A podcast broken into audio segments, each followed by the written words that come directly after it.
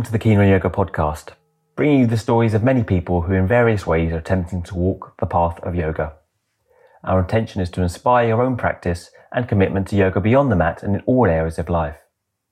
We consider this an offering, a service to the community and labour of love. If you feel inclined, any donations are appreciated.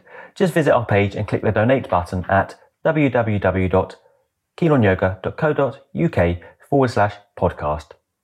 I hope you enjoy the show.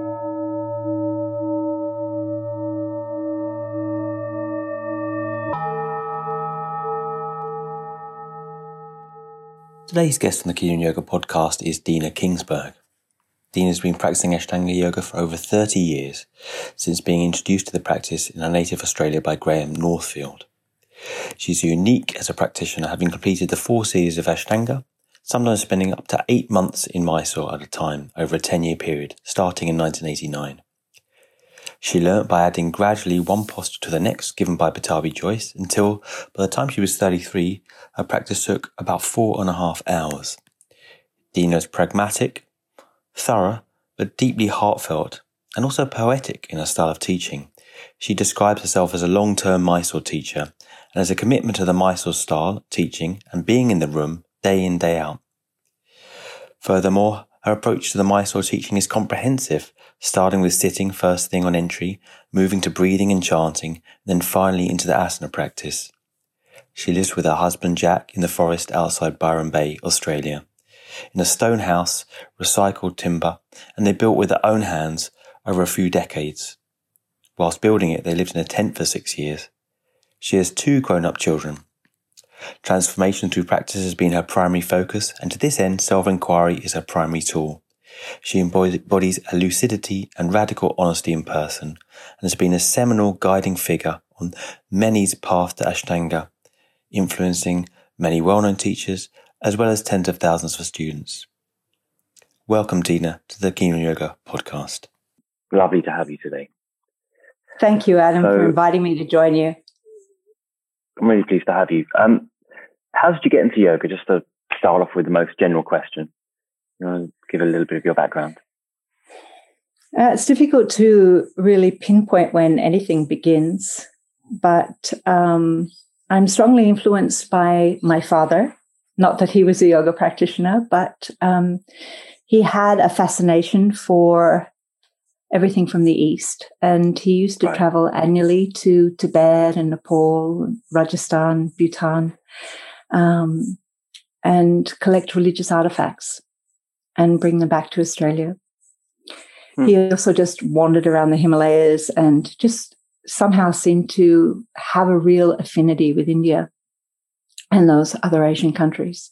Hmm. And so when I was in my first year of university, he passed away. had, he had a heart disease. And um, I didn't really have the opportunity to deal with that whilst I was at school emotionally. So at the end of that first year, I traveled to India and went to study uh, in Bodh Gaya, Tibetan Buddhism. Mm. And um, I think whilst there, there was a curiosity developed for yoga, but I didn't really embark upon studies. And then when I returned back to Lismore, which is the country town where the university was, I met um, an Ashtanga yoga teacher called Graham Northfield. And he'd recently come back from Mysore. And that's how I was introduced to the practice. Okay. And then I suppose you, so you, you practiced with Graham in, in Australia and then you finally went to Mysore yourself. Yes, I practiced with Graham from about for about a year. Uh, and then he moved away from the area. Mm-hmm. And, you know, it was a rough introduction, as I think all mm. introductions to Ashtanga Yoga are. Like, mm. my body was in agony. Um, I wasn't sort of a natural to physicality. Right. But there was something about it that was really contagious and um, satisfying or settling. And so when I finished my university degree, I was at a bit of a loss as to which d- direction to go in. Um, mm. I commenced. What was your degree in? My degree was in fine art. I'm a sculptor. Okay. And right. yeah, and and I was thinking of doing a master's in something different. I just wasn't quite sure. Um, so from actually from that point, I did a diploma of Chinese medicine, and I was working as a therapist, and that's how I was earning a living. And then I decided to continue my studies and go to Mysore and meet Pattabhi Jois. You hadn't come from a background of physicality, you said, so you weren't doing anything particular because obviously you're known to be having gone through. You know, I think you completed all four series, right? So yeah, how did that? It, be, you didn't that come from slowly. A, yeah, a dance background. You weren't a dancer or anything like that before. Oh, you know, I had a little dabble in dancing at university, right. but um, I was of not of any quality. More, you know, right. it's a little hick town at the, in the back of nowhere. Um, so no, it it was slow and steady. I had to work for everything, um, right. and I, I didn't I didn't master things easily. So I think I took you know one year on primary, two years on second, three years for third, and four years for fourth. Oh wow! Um, to to get through it. Going back and forth to Mysore all the time. Yes. So in that, yeah. um, so I made that first trip. I think it was in 1989, and right. I I thought it was just going to be a one-off experience. It was um, quite overwhelming and um, super intense. Mm. but yeah, it was almost like I'm going to survive this and then it'll be done. And then I went back to Australia and yeah. You know, India, you know, India is just so potent in its sort of sensory fulfillment. Everything mm. smells from, you know, from sweet to savory. There's the visuals are just extraordinary. Um, it's just, it's just seething with life. So, uh, for someone who really likes being alone, I was strangely comfortable in India. So on coming back to Australia, I continued to practice on my own. Um, but, you know, there's nothing like the support of a classroom. And yeah, I didn't feel like, you know, I felt like a part of me had come a little bit untangled or unhinged. Mm. And like, like I had, I had commenced something and I just needed to continue on that process until I, you know, maybe had a better understanding of it. And so that started a um, a pattern of be in India, come home, work, raise some money, go back to India, come back, work. You know, um, yeah. until I became had the feeling that I was more comfortable there, and that I I wasn't escaping the real world. I was going to the real world, and mm. uh, yeah, so I went pretty much every year for about 10 years between seven or eight months to three months each trip. Yeah. Do you sometimes stay for eight months at a time? Yeah. I, I, oh, wow. um, well, particularly if, um, you know, in those days, in those early days, they didn't really modify by cutting the series. So you had to do all of the one that you knew yeah. plus add on all of the the next one. And mm-hmm. you didn't get to split them until you had all of the next one.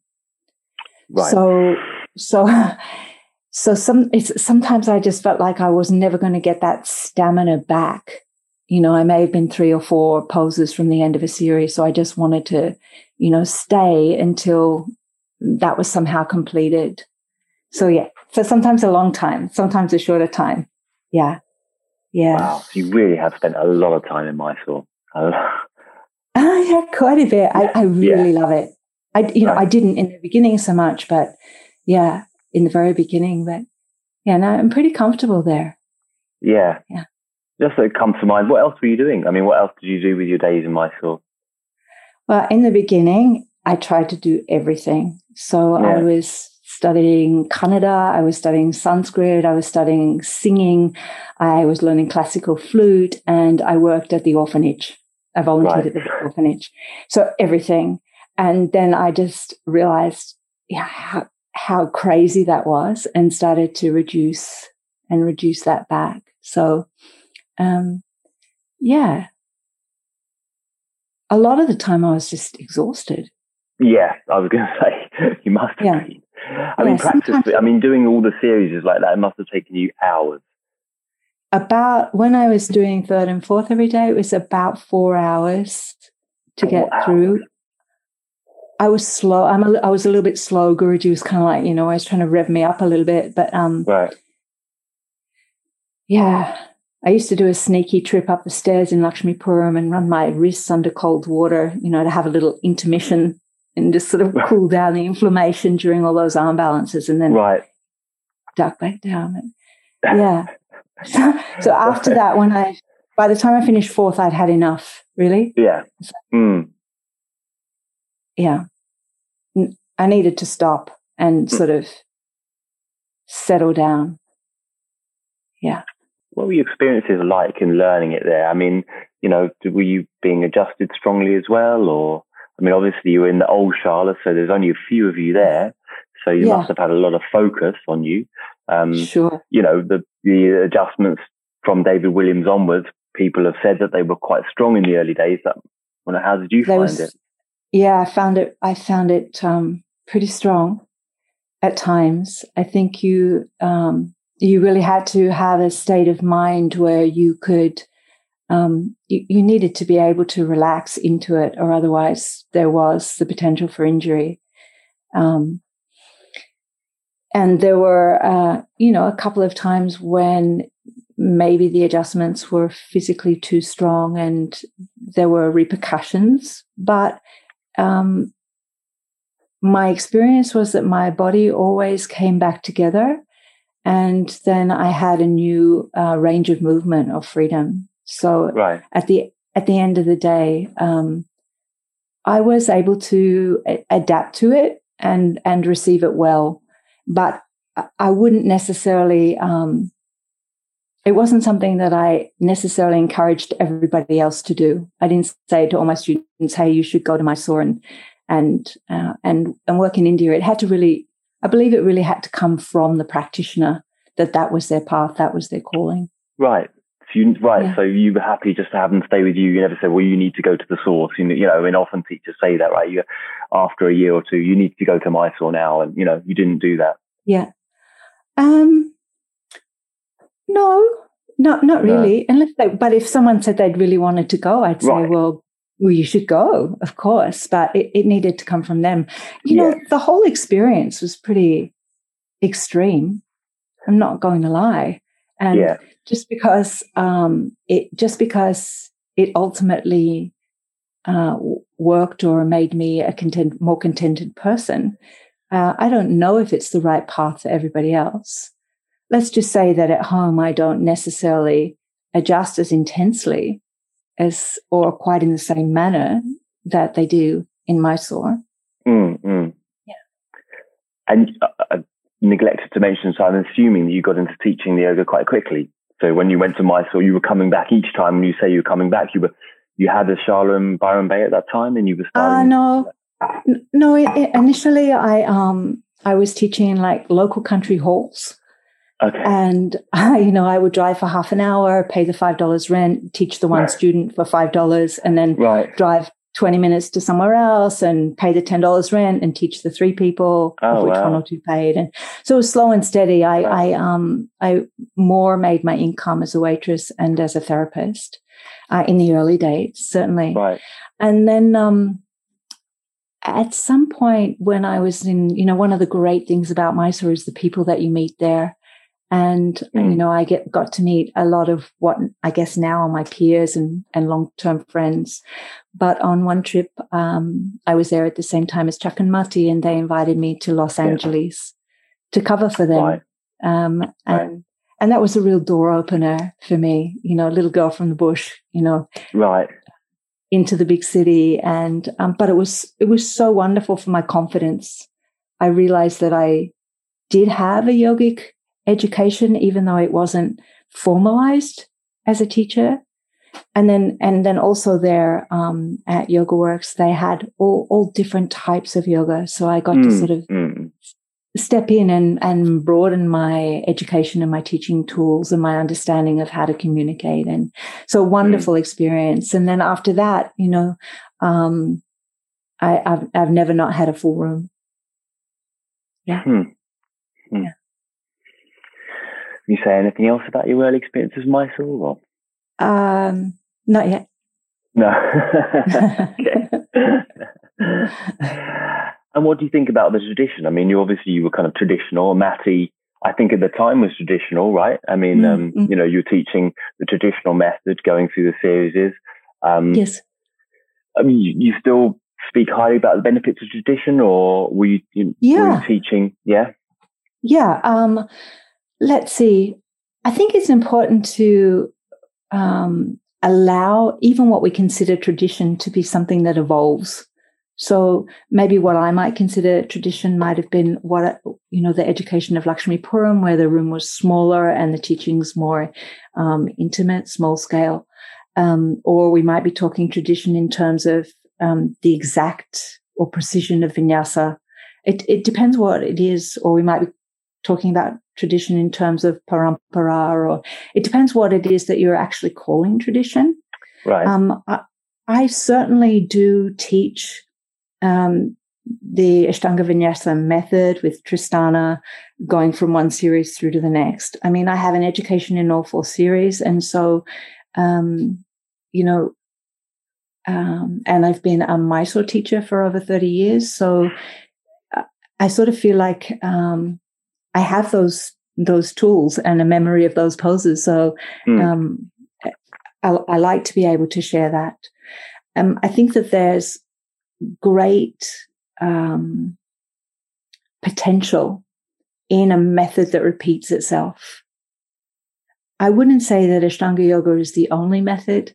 I wouldn't necessarily say that it's the best method, but it's the method that I know. Mm, mm. And I have witnessed it um, have such positive effect on people's sense of well-being, on their self-esteem, on their self-empowerment, on their mental and emotional stability. So um, I still find it an incredible healing modality and a very inspiring path. So yes, I'm traditional in that I would still consider myself an Ashtanga yoga teacher. Mm. Um, I think the problem with, you know, um, is when what one is considering tradition is dogmatic or rigid. Mm. Um, yeah, yeah. I suppose that the question often leads towards the um, that of when to say someone's doing Marichyasana D, they're learning this, they can't get the lotus in, you know, in the kind of more pragmatic terms, right? Like, do you just say, oh, don't worry, cross the leg and carry on with the series, you know, and, and or do you say, well, no, you kind of like, you know, you know, I mean, tradition now is quite. I don't, I don't use either of those voices. okay. No, I don't to. um, let's see. I, I'm not in a hurry for everyone to go forward. I right. don't necessarily think, I think there's, there's a kind of this trap of thinking more asana, better yoga. Right. And I kind of think you do the practitioner a disservice to just overfeed them. So I think it's fine to let someone sit for a little while on a difficult pose. But having said that, if they've sat for a while on that difficult pose, then um, you know the most important thing, or one of the most important things, is to keep them practicing. Mm, and so you, yeah. you you always want to give them enough to keep them interested, um, challenged, inspired. So I'm not fixed. It kind of depends on the individual, but I see the um, intelligence of both ways. Certainly, right. if someone has a, a, limitation or an injury, then certainly, you know, I believe in um, elaboration for the purpose of preparation and modification to support limitation. Do you want me to say that again? yeah, no, let's say it again. I like that. Elaboration. Yeah. For the purpose of preparation. So if you're stuck somewhere, okay, then, I see. Yeah, yeah. Yeah. Then we, you know, I'm not going to leave you there at Marichyasana for six years. I'm going to say, okay, your hip's not opening. Let's, you know, let's see what we can do to encourage that. Yeah. So a little elaboration. Certainly, if someone is older and they're at a point of, say, Ekapadashirasana, they want to put their foot behind their head, um, you know, why not give it a little extra warmth and openness before? So, elaboration for the purpose of preparation. Mm-hmm. I had to do it I had to sometimes do a little bit of a warm up here or there in order to get into the deeper poses without hurting myself. Right. And then modification to support limitation. So if if someone is is stuck in some direction, then modify the pose to allow them the fluidity to move forward. So a bit of a balance of both um, ideas, I'd say, Adam. Yeah, I see the good in both. Yeah. Go yeah. forward, but don't hurry, because where are you going with all that asana collecting? You know, Mm, when will it be enough? And I was certainly the victim of that. Of right. no, sure, I finished the fourth series, and then so, and then so what?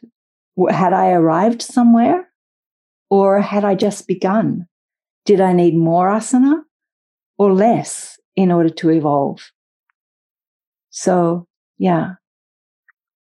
What was your experience of that then? I mean, you did the four series. It took you a long time. I suppose you went Yes. through some obstacles and injuries along the way.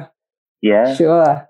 Right. Yeah, absolutely. Um, you know, some of the poses, as I said, I, I, I wasn't a natural. My feet didn't like going behind my head. And, you know, as a Well, even there, right? Even the kind of earlier, because I'm just thinking like I've done advanced A in Mysore. Yeah. Yeah. but, I mean, a lot it of gets into advanced B, and it start, and Yeah. that's when I just thought, you know, enough is enough. I'm, I'm kind of not, yes. I'm not sure whether I want to kind of try and do this. Yeah, yeah, I Yeah, have my yeah. reservations on the on the B. Totally. series, Yeah, yeah, I think I, Yeah. I think it just you know you get a point where um where you where you do have to take stock and Mm. work out and have sorry I guess question what you're doing and the effect that it's having on you. And what I, I needed not more. I needed to refine what I was doing and and and not be always kind of like it's like I was battling myself up a hill. And there was a lovely plateau on the hill in which I'm sure that there was some possibility of divinity there, but I was never able to sit there long enough because, you know, I was always working um, kind of at my limit. So once, once I finished fourth, I thought um, I just wanted to settle and integrate it. And it wasn't long after that that I ended up starting a family. right. Okay, so you did all that before you had kids. All that before. Right. I was going to say because I was thinking, you know, kind of, you know, you know, leading up to this interview. Yeah, wha- wha- had you done all that before? Because after that, surely everything changes, right? And and Whew. can you maintain that? I mean, I mean, Yes. I can only Um, imagine. Uh, can you maintain it? I can't Mm, say mm. that I maintained all of those series, you know, but I mean, my firstborn is 20 years old now. So, Mm. um, but it also stopped being the priority. I Mm. always practiced. Uh, I practiced, you know, right through the pregnancies and, um, and I practiced even with two young children religiously because I figured when you have young children, you're going to be really tired. So why not be really tired having done your practice rather than really tired not having done your practice? So, so uh, fortunately, I had great support in Jack, and um, kind of cheeky to say, but I felt like I had my cake and got to eat it too, so to speak. You know, so. But um, I'm no longer maintaining all four series. That's good to hear. Probably. I, mean, I don't know how old you are, but it sounds realistic. It's Yeah. a realistic take on it, really, isn't it? So, you Yeah. I mean, but you did continue after. So after, I mean, for particularly for women out there, you know, and there's no road, you know, there's no roadmap, is there? And it is a huge change in the body, obviously, and Yes. you kind of it'll be good just to know how that went for you. Like, did you keep Yeah. on the four series for how long? You know, Uh, well, after Zoli was born, my firstborn, um, mm, I really felt like I had lost any concept of bandha and that my body, you know, my body was foreign to me. I mean, I didn't really eat much during those first 10 years of practice, no, but yeah, in order to get pregnant, I really had to get some meat on my body. And then I just, I really enjoyed that and, you know, c- celebrated. I wanted to, I wanted her to be fully nourished. Um, and then it took me quite a while to get back. I remember um, Guruji was on his way to Australia, and Eileen Hall had asked if Graham Northfield and myself would join her in a in a demonstration. Uh, I can't remember exactly what we were celebrating, but Guruji would sit there and we would practice, and right. um, and I kind of used that as a okay, you know, you can do this, Mama, and uh, you know, I got my practice back, and and wow. oh, but there was a certain amount of uh, ego in that. And then when um, Isaac was born, and actually, I was actually pregnant with Isaac during that demonstration. I just didn't know at the time. And then, uh, you know, I just thought it would be as it would be. And um, I practice as if I am hopeful that one day I will be able to do everything. But the nature of, you know, aging and being, um, you know, I'm a I'm a very hands-on Mysore style teacher. Um, I think I'm a really long a long-term Mysore style teacher. I think most Mysore style teachers have a certain use by date, and then they they stop and they just do workshops or conduct. Okay, or, right, yeah, right. But, but, you like the yeah. Mysore, yeah. Uh, yeah, I like to. It feels like honest work to me. Right. And um, um, and but I think that that really affects your vehicle.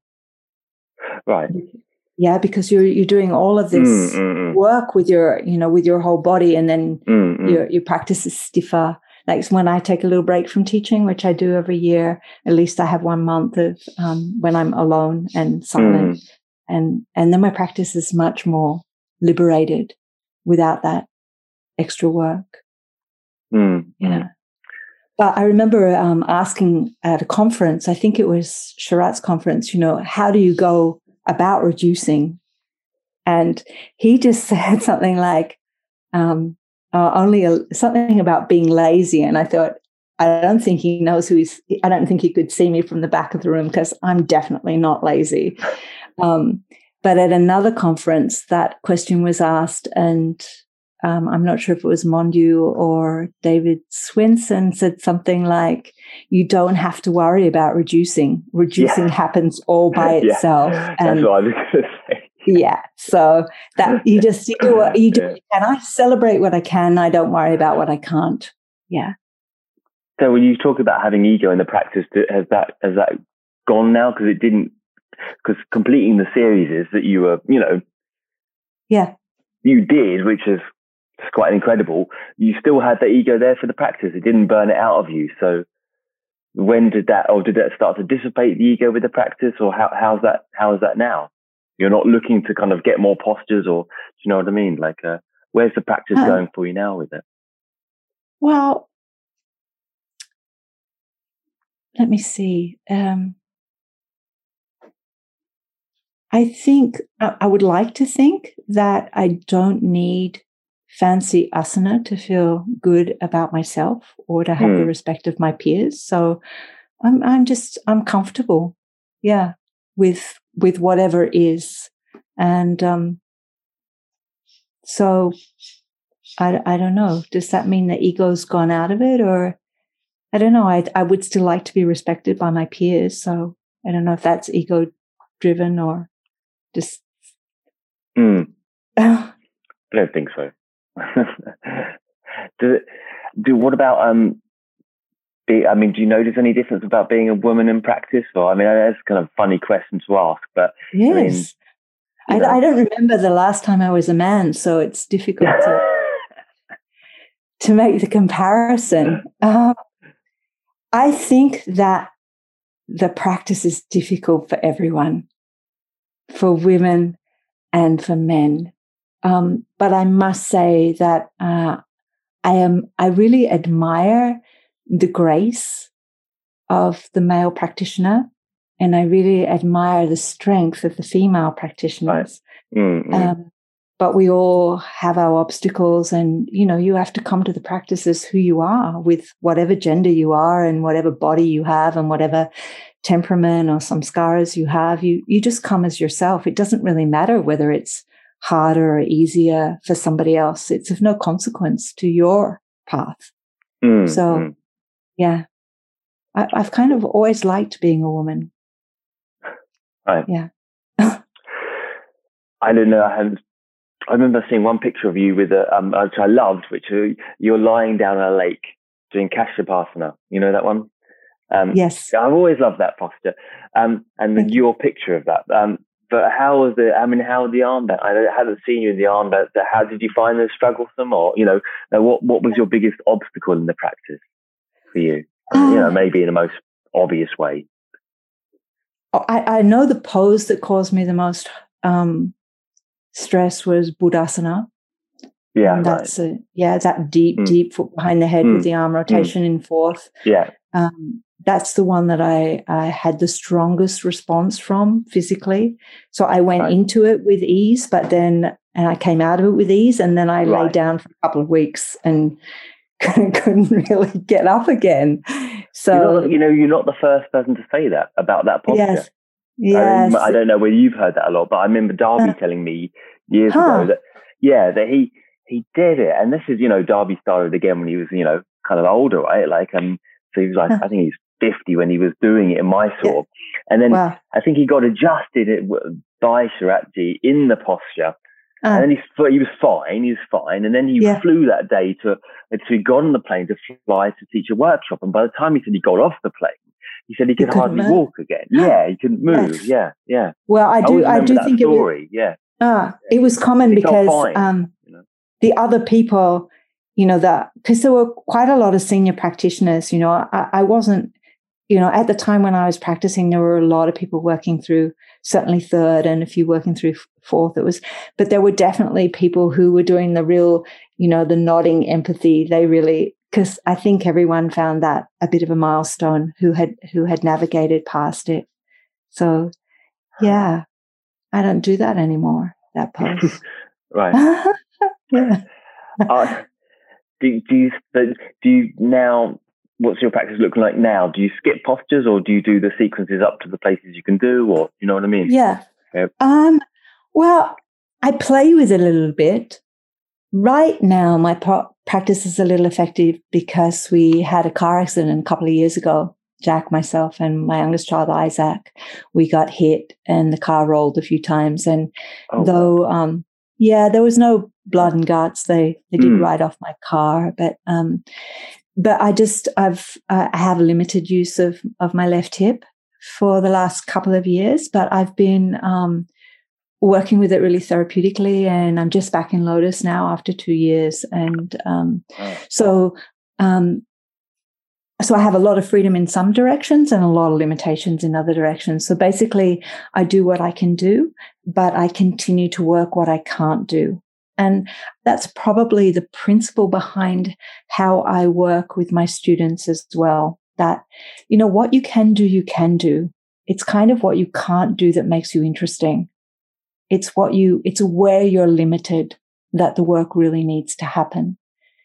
Not, not necessarily in going to the most extreme of your natural gifts, but looking to where your body's not functioning, where you're blocked, mm. where you're weak, where you're fragile or vulnerable, and then just balancing all of that out. Mm. So yeah, I'm still practicing first and second, uh, a few poses from third, a few poses from fourth, but it's more like a, you know, it's more like a pleasure adventure each day than a, um, a commitment for it to look a certain way. Yeah. And when, when one's limited in, in a certain posture, do you find that, I mean, you do other work outside the practice, it's not just physical you came from the background having done Tibetan Buddhism. Uh, you're mm. doing Vipassana retreats now. What's the meditate uh, the meditation you're uh, doing? Uh, well, the, the meditation that I teach with my students and I practice is not. Am, am I doing Vipassana retreats as informal Vipassana retreats, like going yeah. with a group somewhere? No. Right. Oh no, everything in solitude, like completely in solitude. I don't okay. want to be with a gang of people doing their thing. I want to be okay. Yeah isolated. So no. Um, when I teach, um, uh, so I teach in a particular format. I teach in one month intensives. I don't have any drop in, drop out students. So I, I always know who I'm working with. Some people have been in those intensives, every one of them for the last 20 years. Um, so um, I, I, I kind of I know my students, mm. and then we start every morning with uh, 45 minutes of seated practice before moving into Mysore style. So oh, wow. I try to like 45 have a, um, minutes. Well, we we do a, a few that different. Killed things. me when I was young. Well, they're not so. None of us are so young anymore, so it's okay. I might. I might. I'll just stay there now. Yeah. yeah. Um, but you know, we build into with with sort of small pieces of different methods to just kind of help to support a more holistic approach to the practice. Mm. So you, I mean, obviously, you recommend that. I mean, it's a.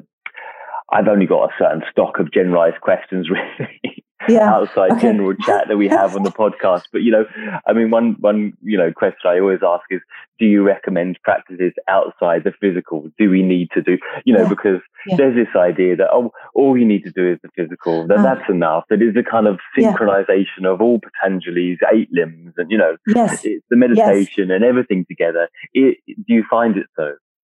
Or do you need um, to do extra think, things outside? Yeah. I hmm. think in some practitioners, you know, I witness some very advanced practitioners, but when I'm watching them practice, it feels like they're having an argument with themselves. Right. Mm-hmm. And then I witness other practitioners, and it feels like they're in deep prayer. So maybe for some, it's all encompassing and that works. But maybe for others, just a little extra care to all of the components of yoga, I don't see how it can hurt. Mm. So each morning we start with, um, you know, setting up a stable seat, then self inquiry, followed by dharana, fixing the attention to the breath in the Vipassana style. And then we segue from there to like preliminary pranayamas to invigorate and enhance the lung capacity. And then from there into a formal pranayama and then Bhramari pranayama to introduce the sound vibration to the practice. And then another moment of stillness, just kind of feeling into the, the consequence of all that's gone before. And then chanting. And then the chanting kind of segues into a short discussion, um, a little, perhaps a little potentially in philosophy, um, just so that they have taste. I think when someone's been practicing for a long time and they plateau physically, mm. it's really good to have that reminder of why we're doing what we're doing. Mm. Without it, I think there's a risk of people thinking that, uh, you know, practicing asana for the sake of asana rather than for the sake of transformation or connectivity. With philosophy, then we understand that it's you know, that we're working the body as a tool to access the mind. And that whatever you think is going to affect you. It's going to affect how you speak, what you say. And what mm. you hmm. say is going to affect your relationship with someone else. And your relationship with someone else is going to be what fills up your day. And then mm. those days become your life. So mm. by by inter- interacting or having some understanding of the nature of the cyclical, compulsive, you know, verbal activity of the mind and um, being able to study that or separate from that or disidentify from that or even be selective about how we respond to our thinking process. All of those are going to help to lead us to a more uh, equanimous state of being. And I think that's the point of practicing yoga. Don't you? Yes. Basically. of course, I think as we were talking before, you could easily, after a number of years, though, in the practice, get um, kind of sidelined down the cul-de-sac of just physicality because the linear series is tend to beg that question, don't they? They they can kind of you you know, I got into it very much um, from a philosophical background, uh, yes. as a self inquiry tool. And then after, you know, I got into it when I was like, luckily or unluckily, when I was 19.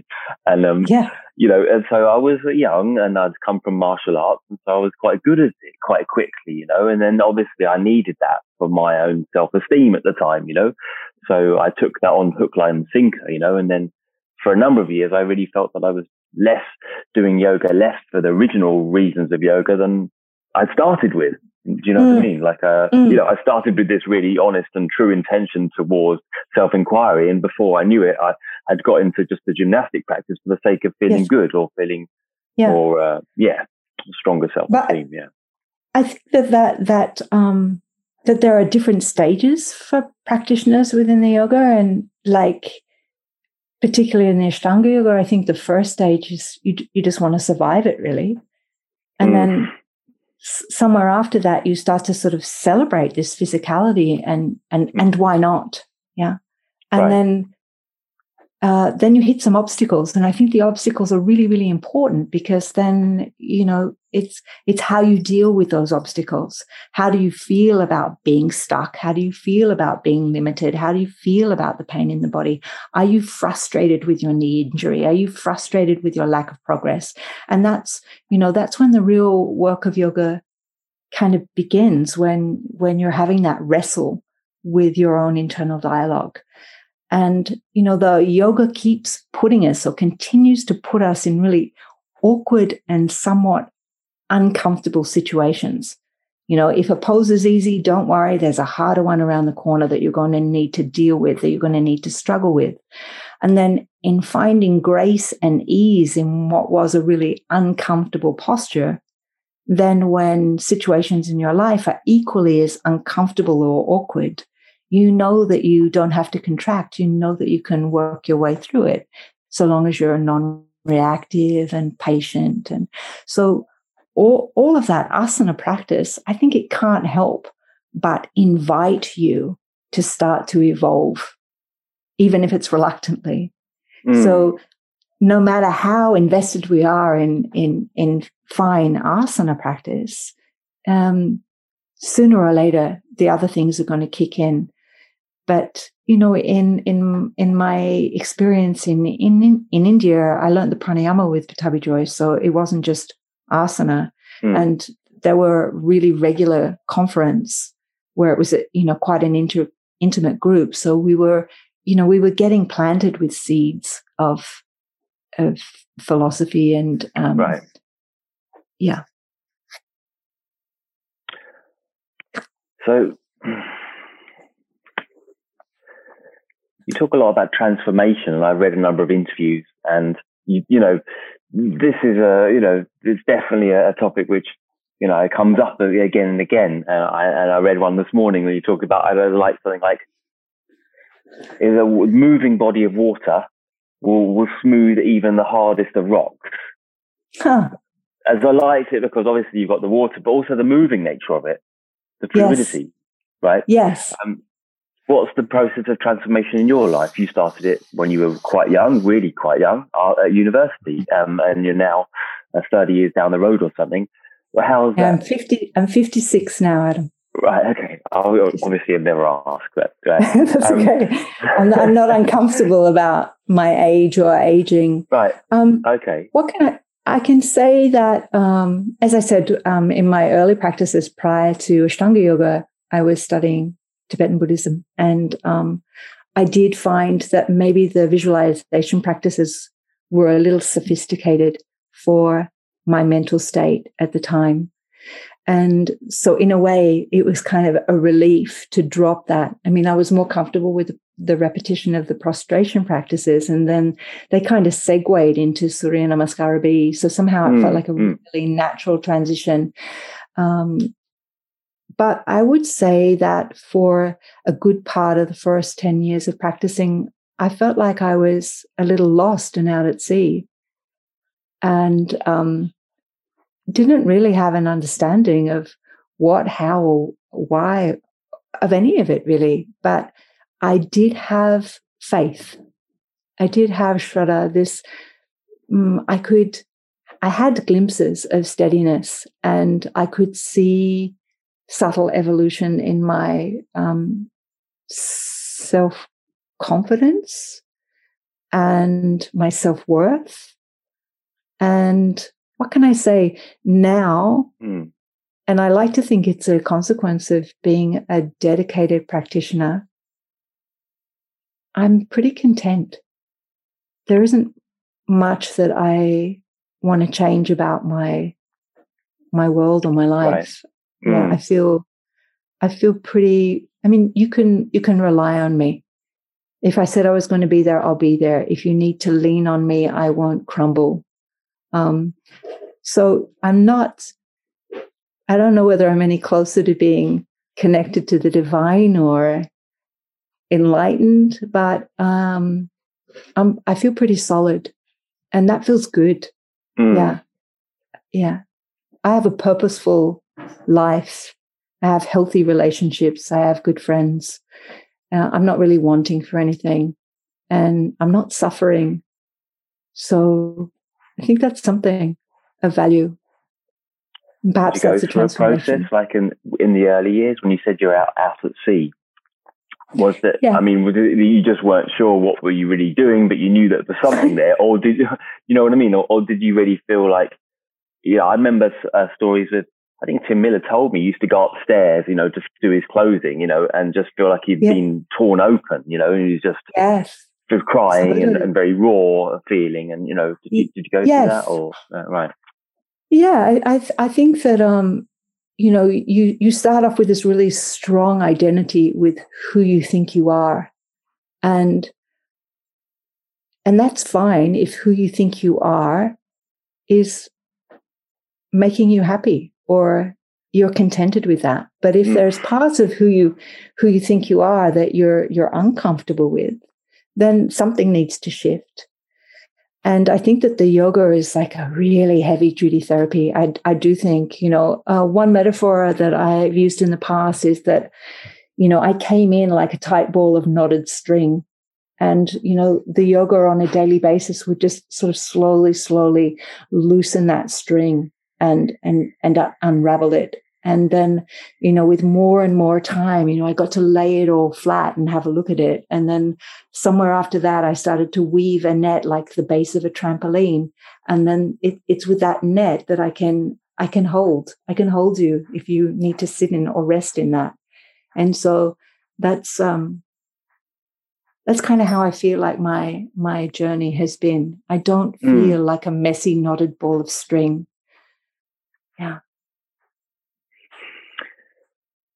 It seems like you must. I mean, you say you, you know you're kind of a long-term Mysore teacher, and it, you, you're working with people more than just in the asanas. Like you, you I, I kind of only envisage from what you're saying that you really have personal relationships with each and every student that you have. Right? That, Mm. Yeah, that's the Yeah. case. Well, I don't, I don't, not, I don't befriend them. You know, we don't, we don't go and have a cup of tea. Right. Okay. Okay. You don't. Yeah. Right. Uh, you know, one or two. Yeah, one, Mm. one, one or two. But I think a little separation is is really important.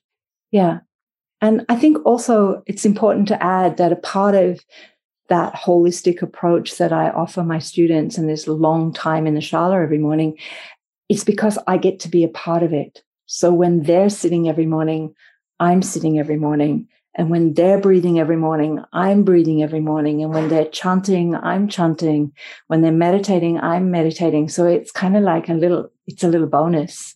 And it just allows us all to settle and gives me a, um, an opportunity to teach from within a yogic state rather than like them and me. It's so like we're, we're, you know, kind of sort of brings us a little together. Mm. Yeah. Yeah. Mentioned I also your- do like conducted classes on the every Sunday and Friday. And on Friday we do like a traditional counted class. And on Sunday we either do a really technical class or we do a playful class where we step away from the from the traditional series in order to have that freedom to explore in a way. And that gives me the opportunity to, you know, to take it out of the rhythm of the vinyasa or to um, Right. you know, show modifications and things like that. So, in that respect, I would say, you know, maybe I'm not the most traditional teacher, but my hope is to get to a traditional end. What's the end? To, what's the end? Mm. You know, like um, you so mentioned, that you mentioned bef- before you you know that you, you don't think you've got the full connection to the divine yet. I mean, is that yeah. very much part of your practice? I mean, is is that what you're you know? Not everyone is looking for the divine. Yeah. Let's say, or that maybe they. Oh. I would say that they are, but maybe not Yeah. everyone kind of verbalizes it to themselves, right? Yes. Um, Has a well, I, awareness. I think it might be important now if, to kind of clarify um, what that feels like for me, divinity. Mhm. And, um, you know, I'm a, a big lover of nature. I live in the forest, a long Mm. way from civilization. And um, what I feel is that all of the wisdom we're seeking through the practice of yoga is expressed and evident in nature. And that everything in nature has its own vibration.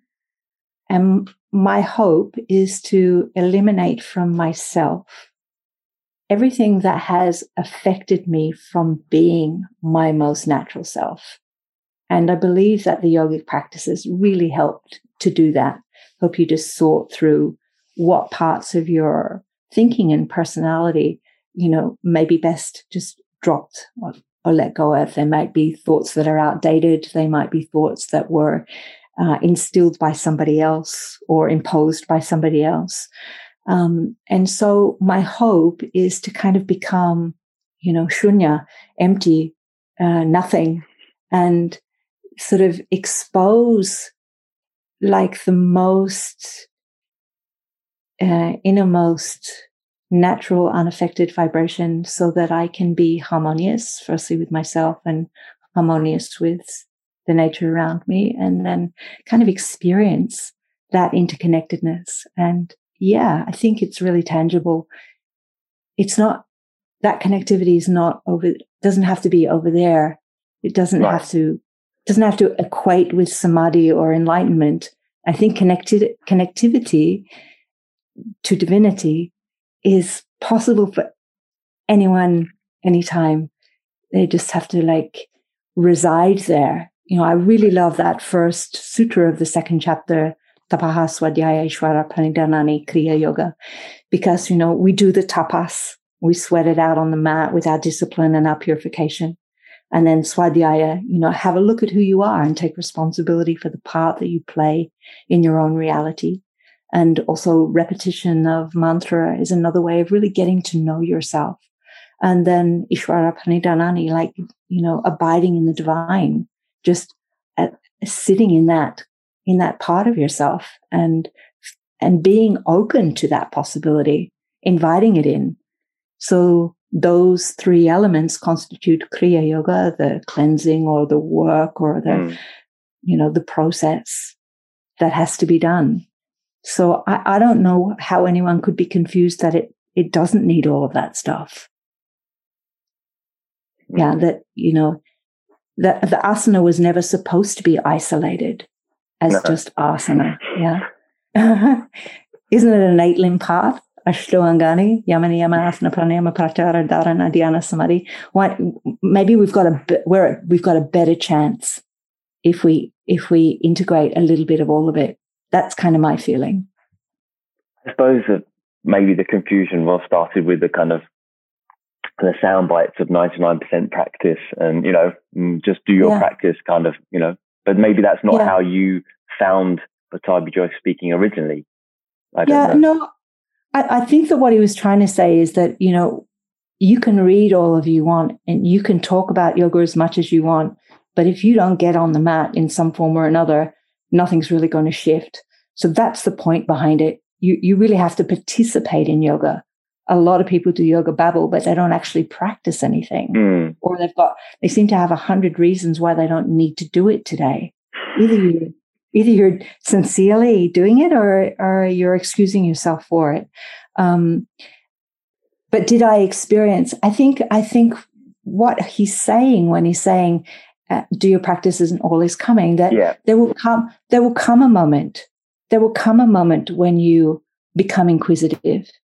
There will come a moment when your mind settles and meditation just seems like a pleasure. That that that it will all come as it as it's ready. Right. So that, mm-hmm. that's my that's my feeling, and I think it's it's fine if it's not there from the very beginning. This curiosity for philosophy. I remember the first time I picked up Patanjali Yoga Sutras, I thought, "Huh, nice," and just you know put it back down again, and thought, you know, that's just whew, that's just way over my head. I mean, I I wasn't really even interested in equilibrium.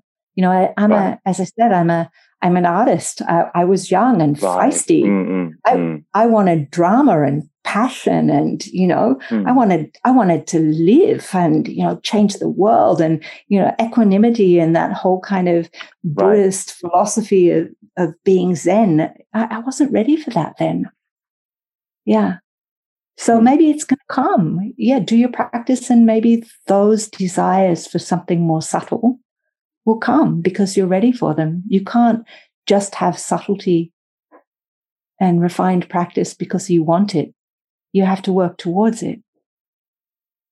That's my understanding anyway, mm, or my mm, mm. experience, you know. Mm, mm, like you can have two practitioners that are both sitting perfectly still in Padmasana, both of them looking like they're meditating. And one person is in heaven and the other one is in hell. And that's because one person is ready and stillness is available to them. And the other person's just hoping it will end as soon as possible so they can entertain the mind or distract themselves. Mm. They're just not ripe yet. So, yeah, I think it's really important to just let people be at whatever point they are within the mm. process, and, and yeah, it'll it'll evolve if if that's their path and their desire. Yeah, I've, I trust in that. What how would you clarify your how would you clarify your teaching method? Like if you could qualify it if you could yeah. you know how what is you know you strike me i mean i've never ever practiced with you which is unusual because i've been around a while now. Um, you know but you're a long ways away from london where i'm from. Um, yes. you know what but really you're very unique. Um, but how would you qualify? How you know like if you make you why are you unique? Why? What would you say why am i unique? Wow. Yeah, what, what uh, yeah. um i think i'm going to go with what i thought you were asking before the why am i unique? And which was how would i how would i qualify my teaching? Yeah. and i'm going to go because i remember when you first asked me to um, join you for the podcast mm. i or sometime after that, actually, I listened to your introduction and you quoted the sutra Satudireka Kalanayantaraya Satkara Adara Asevito Drutabumihi. And, um, you know, it says it is only when a correct method is practiced for a long time, a long time without interruption and with satkara. Satkara, you know, is that, that sweet place from the heart with that devotional sense that it then has the possibility to succeed. So I feel like in order to get, you know, I feel like yoga is a bit like a mango tree or an avocado tree or an asparagus plant. You know, you don't get the fruit straight away. It takes some years before you really get to the sweetness of it. And so the premise behind the way that I teach is longevity. I really want to encourage people to be able to continue to practice mm. either with support or on their own for a long time so that they can go through those stages and then have that opportunity to taste that sweet fruit. So, yeah, yeah I'm not really a pusher and a shover. Right. In terms of, mm. you know, you've got to get there and whoa, mm. you know, mm. yo. Um, I'm probably a little bit more um, measured and careful in my approach to teaching.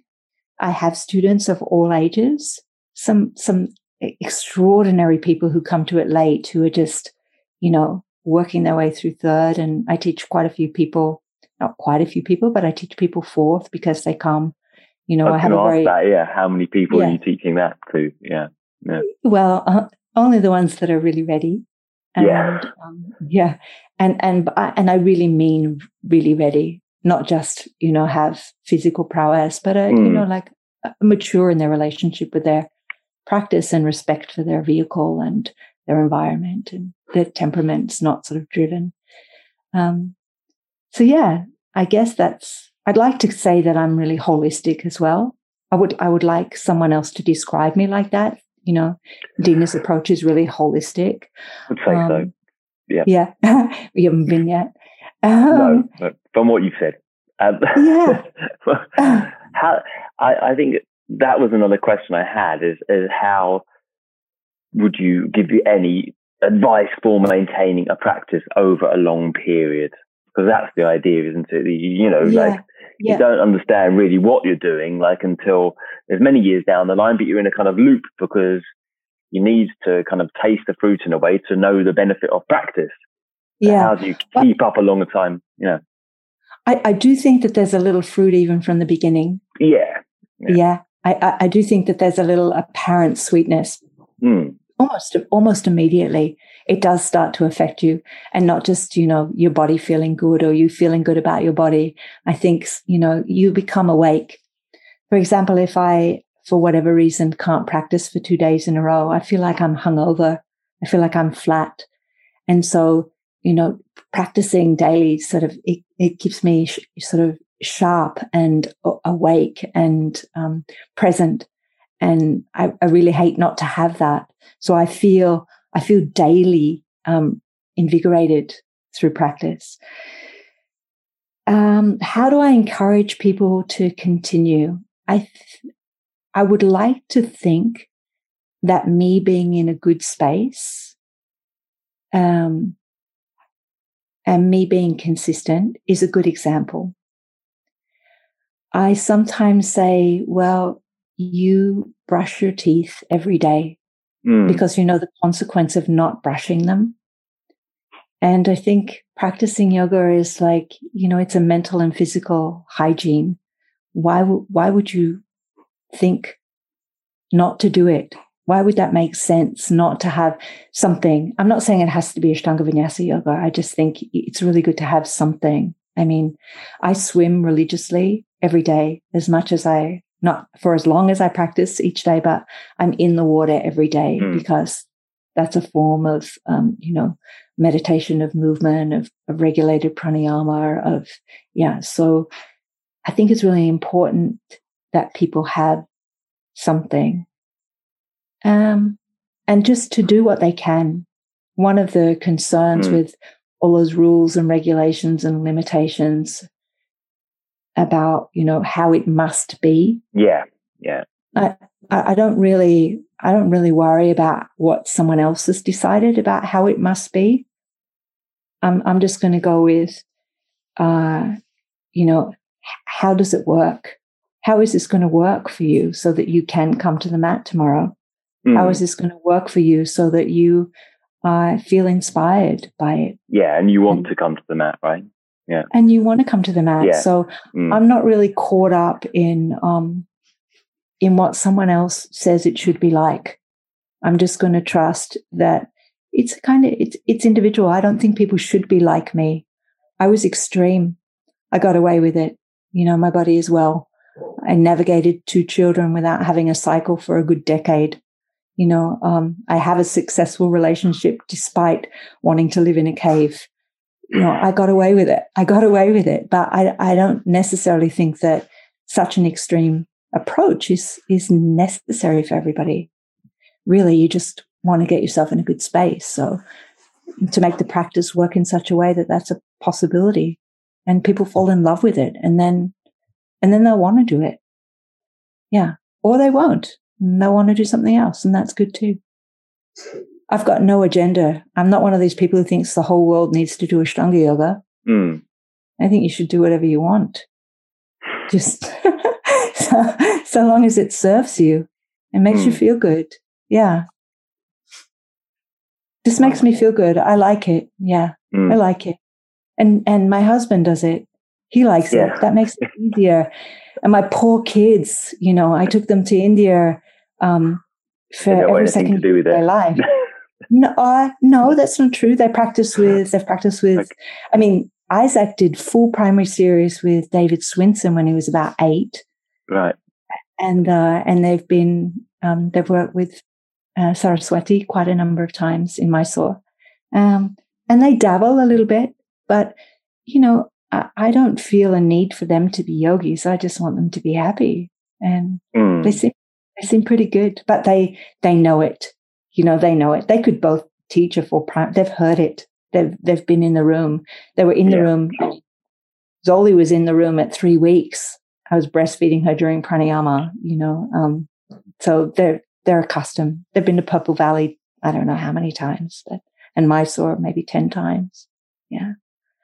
I don't even know what the question was at the beginning of this, Adam. Yeah, I've kind of lost it.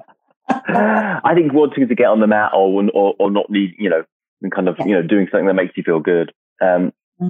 So we've kind of come to the end now. I mean, what else do you do with your time? Like just to give people an idea of how you live your life. You know, like you swim. You know, yeah. you're you're teaching many hours. I mean, uh, you, you know, not that tie you out. I mean, you're really committed to a full scale teaching program there. You know, um, you know. I'm I'm good. I'm I'm sort of like fit for it, I guess. Sometimes I get tired, sure. Um, we live, you know, we live in the in the wild, and it, you know, it constantly needs taming. Um, I showed you a little bit of the house before we started, and uh, yeah. they're still we're still both working on that. So, um, so I I work with the rock still. That brings me a lot of pleasure. Um, let's see. Yeah, I love to swim. I um, I chant. I have a new harmonium. I like to play. Um, I don't. We we spend a lot of time traveling. I mean, I feel like my life's really busy. What else? I um, I have studied um, to be support when people are dying. So I okay. work with people who are who are on the way out or who have gone, who and, and help with that transition by making ceremony with the body and preparing it for cremation or things like that. So yeah, I'm, I have a pretty full um, and inspiring life. I've got two kids. Yeah. That, what can I say? Anyone who has children has no time. So I'm busy. Yeah, I mean, I got to cook always, and clean yeah, the clothes. I was say, I always, I always ask, um, you, you into food? Do you cook? What I mean, people always want to know. Uh, yeah.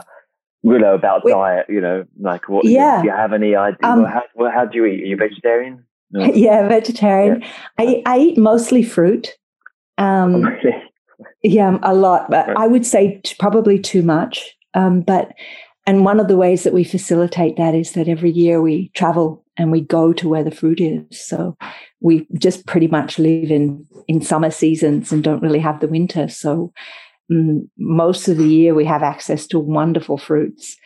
Um, I eat not really until midday, and that's when I have fruit, which is probably okay for it's an okay time to digest it. And then since I've been a family person, we always sit down together for dinner, and everybody in my family cooks. All, all, all four really competent in the kitchen, and you know we grow things in the garden to eat. Um, but I have two rules about food that may or may not be helpful for other people. Mm-hmm. I only eat things that are either really good for me or really delicious.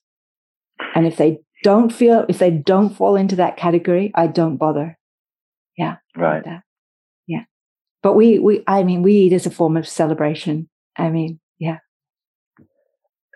And the last, uh, I, I always ask about the guilty pleasure. I took it off, but I always put it back in now because people like it. Do you have any particular special pleasure with the food or anything else that you like to do? You mean like, am I guilty about it? Well, no, we let's not call it guilty, but it's, it's, it's a little. What do I pleasure it? in? Yeah, yeah. Yeah? Yeah. Oh, I have to say, I pleasure in my life, Adam. And sometimes I am a little guilty about how, how sweet it right. is especially in the light of you know the struggle that other mm. people have. I mean, even right now in Australia, we have all very minimal restriction. I mean, we can't go anywhere. the Australian border is completely yeah, closed. Yeah, I know. And yeah, yeah. Yeah, but um, but apart from desperate that, to get out and travel. yeah, I'm I'm not desperate to do anything. Um, no, I'm quite. I, I'm stuck in France. Yeah. Quite enjoying. it. I you're quite enjoying it. So Oh yeah. so uh, yeah, I pleasure I pleasure in my life. As I said, I, I love to swim. I love to garden. I pleasure in my family. I have a gorgeous husband and, and two you know quite charming children and um yeah I'm reluctant to get off this interview, so I'm going to ask you one more thing. Um, okay what about uh, advice to your younger self? Huh. I I would say two maybe two things. Um, firstly, that it's going to be all right. And secondly, I would probably encourage myself to have spent more quality time with my parents because you can't get them back when they're gone. That's probably it, Adam. It was a wonderful interview, and I think, yeah, I, I really, really think it was.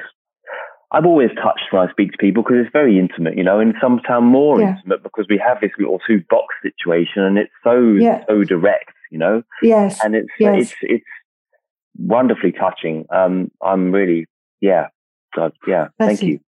you. Mm. Bless you. Thank Mm. you, Adam.